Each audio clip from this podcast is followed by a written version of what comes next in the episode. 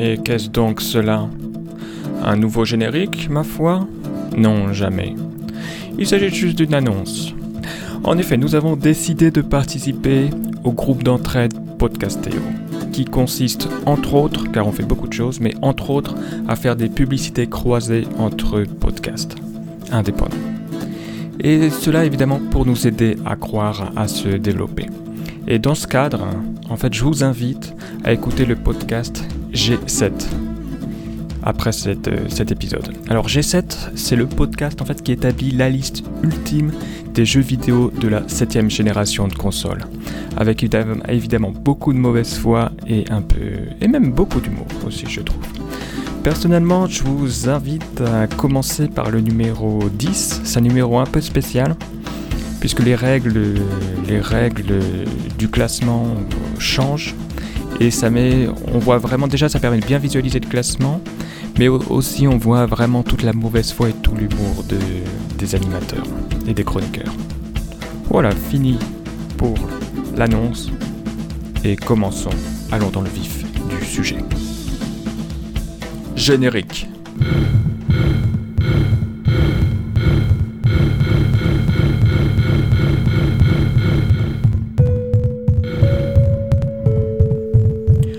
Aujourd'hui, dans cet épisode de, perspective et frustration, nous allons parler d'un documentaire de Ray Kurzweil, qui se base d'ailleurs sur un livre de Ray Kurzweil sorti en 2005.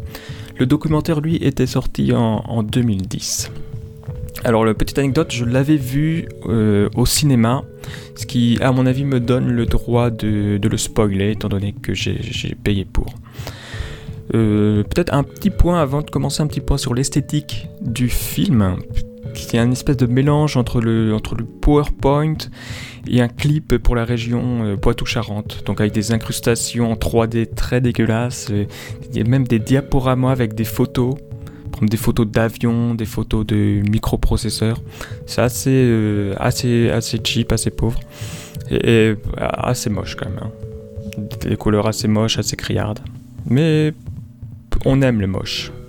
Pas de problème, pas de problème avec ça. Donc maintenant, parlons, euh, parlons du contenu, parlons du, pitch du, documentaire.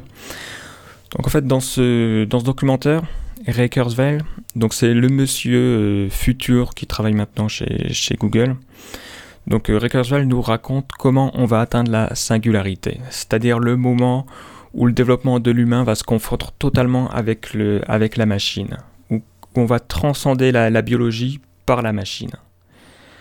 En gros, c'est quand l'intelligence artificielle va devenir plus intelligente que nous et va capable de se reproduire par, elle-même. Et donc en gros, dans le film, Monsieur Kurzweil nous, déroule tranquillement la chronologie pour atteindre, euh, ce point. Au niveau de, de la forme, bah, c'est un documentaire bête et simple avec des interviews de spécialistes, de lui-même, où il raconte, il déroule le, film, mais aussi euh, ces interviews en fait sont entrecoupées d'une histoire qui va constituer un peu le, fil rouge tout au long du, documentaire.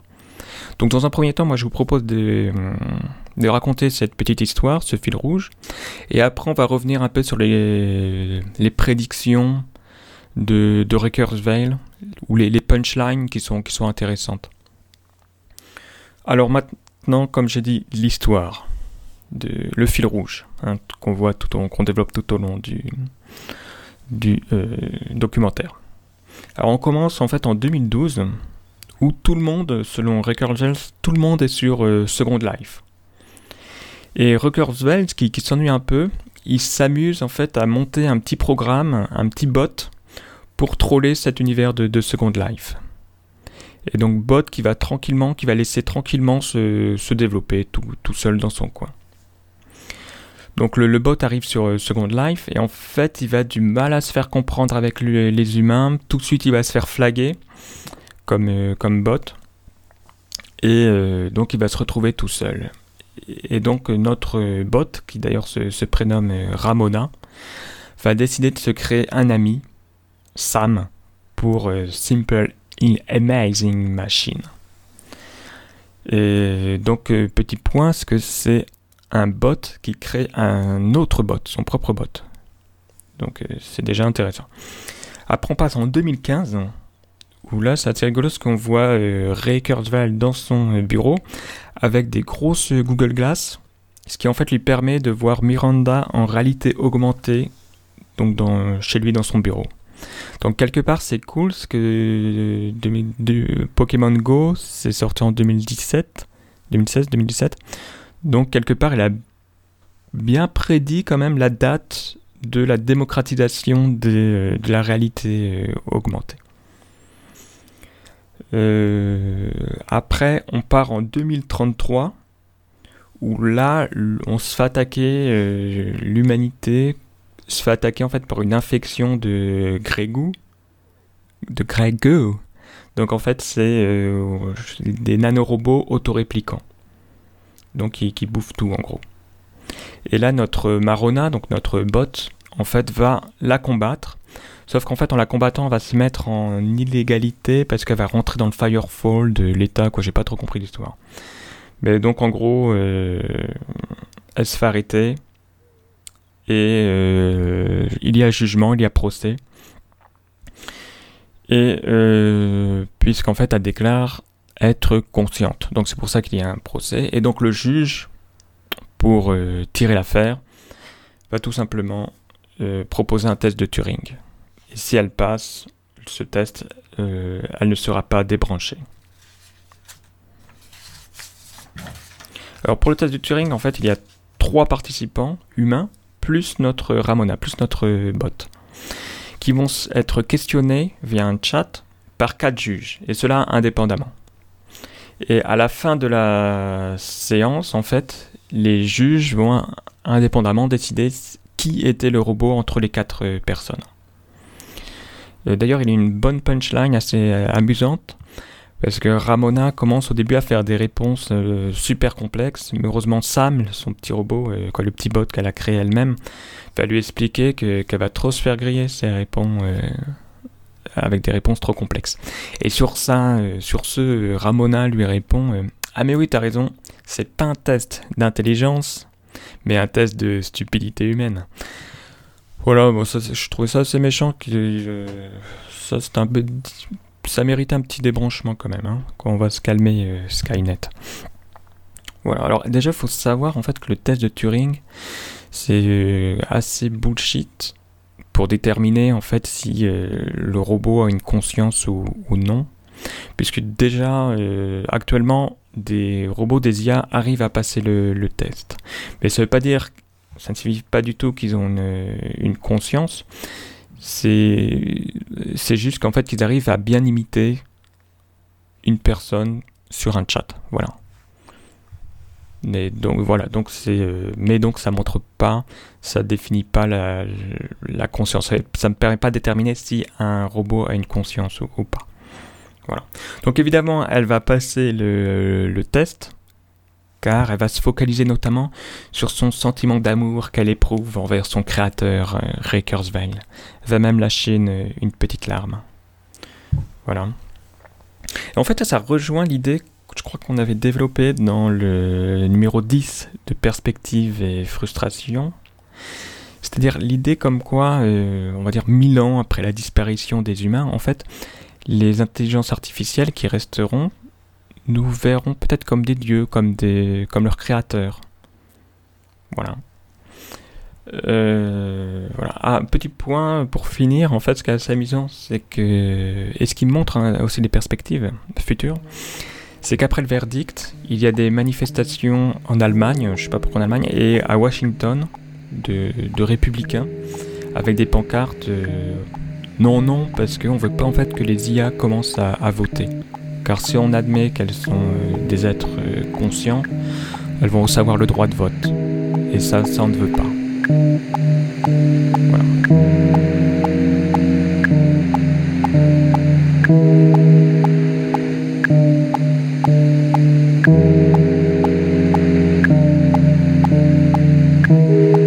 Maintenant, comme je disais au tout début, passons à la deuxième partie, c'est-à-dire un peu les quelles sont les projections de, de Ray Kurzweil qu'est-ce qu'on apprend vraiment dans ce documentaire euh, Déjà, comme euh, euh, prédiction assez intéressante, c'est que en fait, on va, on va en finir avec le concept de, de un esprit pour un corps. Ça, ce sera fini. Ce sera un esprit qui contrôlera plusieurs corps, plusieurs avatars ou, plusieurs robots.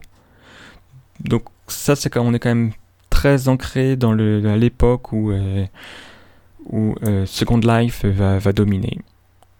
D'ailleurs, c'est un peu tard, parce que en 2005, je comprends qu'il ait eu cette perspective, mais en 2010, Second Life était quand même assez, euh, mort. Deuxième point intéressant, euh, c'est au niveau du droit, en fait, c'est un juriste, et il nous raconte qu'avec la réalité augmentée, on pourra techniquement euh, avoir du sexe avec un avatar porn de, par exemple, de Audrey Tautou. Et donc, il va y avoir énormément de questions sur le droit à l'image. Et donc, parce que pour Audrey Dautou, on imagine que ça va être assez dégradant. Et donc, pour lui, ce serait une, énormément de procès vont être justement dans le respect du droit à l'image, dans ce domaine. Euh, point euh, médecine, biologie c'est qu'en fait, euh, il nous prédit que, les... que même euh, chimiquement, quoi, même physiquement, en fait, euh, un nanorobot, ça peut, ça peut transporter 100 fois plus d'oxygène qu'un globule rouge. Donc c'est 100 fois plus efficace. Et ça, ça nous permettra en fait de respirer une fois toutes les 30 minutes. Puisqu'en fait, en une seule respiration, on aura emmagasiné tellement de d'oxygène que tranquille pour 30 minutes. Euh, dernier point, mais pas le, pas le moindre, c'est le point du computronium. Alors c'est une théorie quand même qui est assez, assez mégalo, qu'on pourrait euh, ajouter euh, à la discussion qu'on avait dans l'épisode 16, un peu sur la néo-théologie. donc en fait, c'est quoi le néo, c'est quoi le computronium? Et en fait, euh, Reckersville, il se promène avec une grosse pierre euh, dans la main le long d'un, lac. Et euh, en fait, il nous raconte que lorsque nous, nous serons nous-mêmes des nanorobots, des nanorobots intelligents, la structure interne de ce caillou, bah, en fait, sera plus ou moins comme nous, c'est-à-dire ce sera des, des, atomes. Et pareil, lorsque nous serons des nanorobots intelligents, nano, donc nous aussi, la structure de notre intelligence, ce sera au niveau des, atomes. Et euh, donc en fait, les nanorobots vont transformer la, structure atomique des cailloux pour en faire aussi un élément intelligent, ce qu'on va appeler le computronium. Et ce qui est assez rigolo, c'est qu'en fait, à la fin de la séquence, puisqu'il se promenait le long du, lac, en fait, à la fin de la séquence, il va jeter son gros caillou, euh, sa grosse pierre, juste à 2 mètres d'un canard, qui venaient en pensant euh, recevoir du, du, pain, des bouts de pain. Donc c'est une scène, c'est une scène qui est assez amusante. Hein. Voilà. Euh, mais revenons, revenons sur le computronium. Et euh, où donc en fait il raconte que à la fin du siècle, de ce siècle, tout sur Terre pourrait être transformé en computronium. Donc tous les agencements atomiques de la matière pourraient être agencés pour que ça devienne des éléments intelligent. Donc on travaillerait, l'intelligence serait plus au niveau du, des processeurs, mais au niveau de la matière elle-même, au niveau de la structure de la matière elle-même. Bah, tout ce qu'on voit un peu maintenant dans les nanotechnologies. Et donc la masse alors du computronium sera telle que l'intelligence va pouvoir modifier la structure même de l'espace-temps. Et en fait, comme ça, de se propager et dans tout l'univers. Donc tout l'univers sera en computronium. Et cela dès la fin du 22e siècle. Donc en 200 ans, pof, on couvre tout, tout. Euh, normalement, donc, normalement, selon les scénarios cosmologiques, en fait, euh, l'univers, soit il va s'étendre à l'infini, et donc là on va se, se déstructurer, soit il va s'étendre puis se reconcentrer, se recondenser pour revenir en fait à l'état de, Big Bang. Et donc dans, les deux cas, euh, l'humanité ou euh, quoi, toute vie intelligente, c'est fini qu'on est, on est détruit. Mais pas avec le computronium, puisque là on sera vraiment maître du destin de l'univers, puisqu'on sera capable justement de modifier l'espace-temps. Donc capable de tout maîtriser l'univers. Alors ce qui est assez, euh, amusant, c'est que si on désanthropocentrise son discours, sa théorie, on peut émettre l'hypothèse que la matière qui nous entoure est déjà infusée par le comptronium d'une autre euh, civilisation en fait, une civilisation extraterrestre, une civilisation euh, antérieure. Voilà. Donc nous-mêmes, nous sommes du comptronium pour cette civilisation. Voilà, je vous laisse un peu sur cette, euh, sur cette perspective néo-théologique. Et on se retrouve pour la prochaine fois donc c'était un épisode, c'était l'épisode de Perspective et frustration présenté par François Courtis. Retrouvez-nous sur SoundCloud pour les épisodes les plus récents. Et sinon, bah, sur vos agrégateurs euh, iTunes, euh, PodCloud, etc., etc.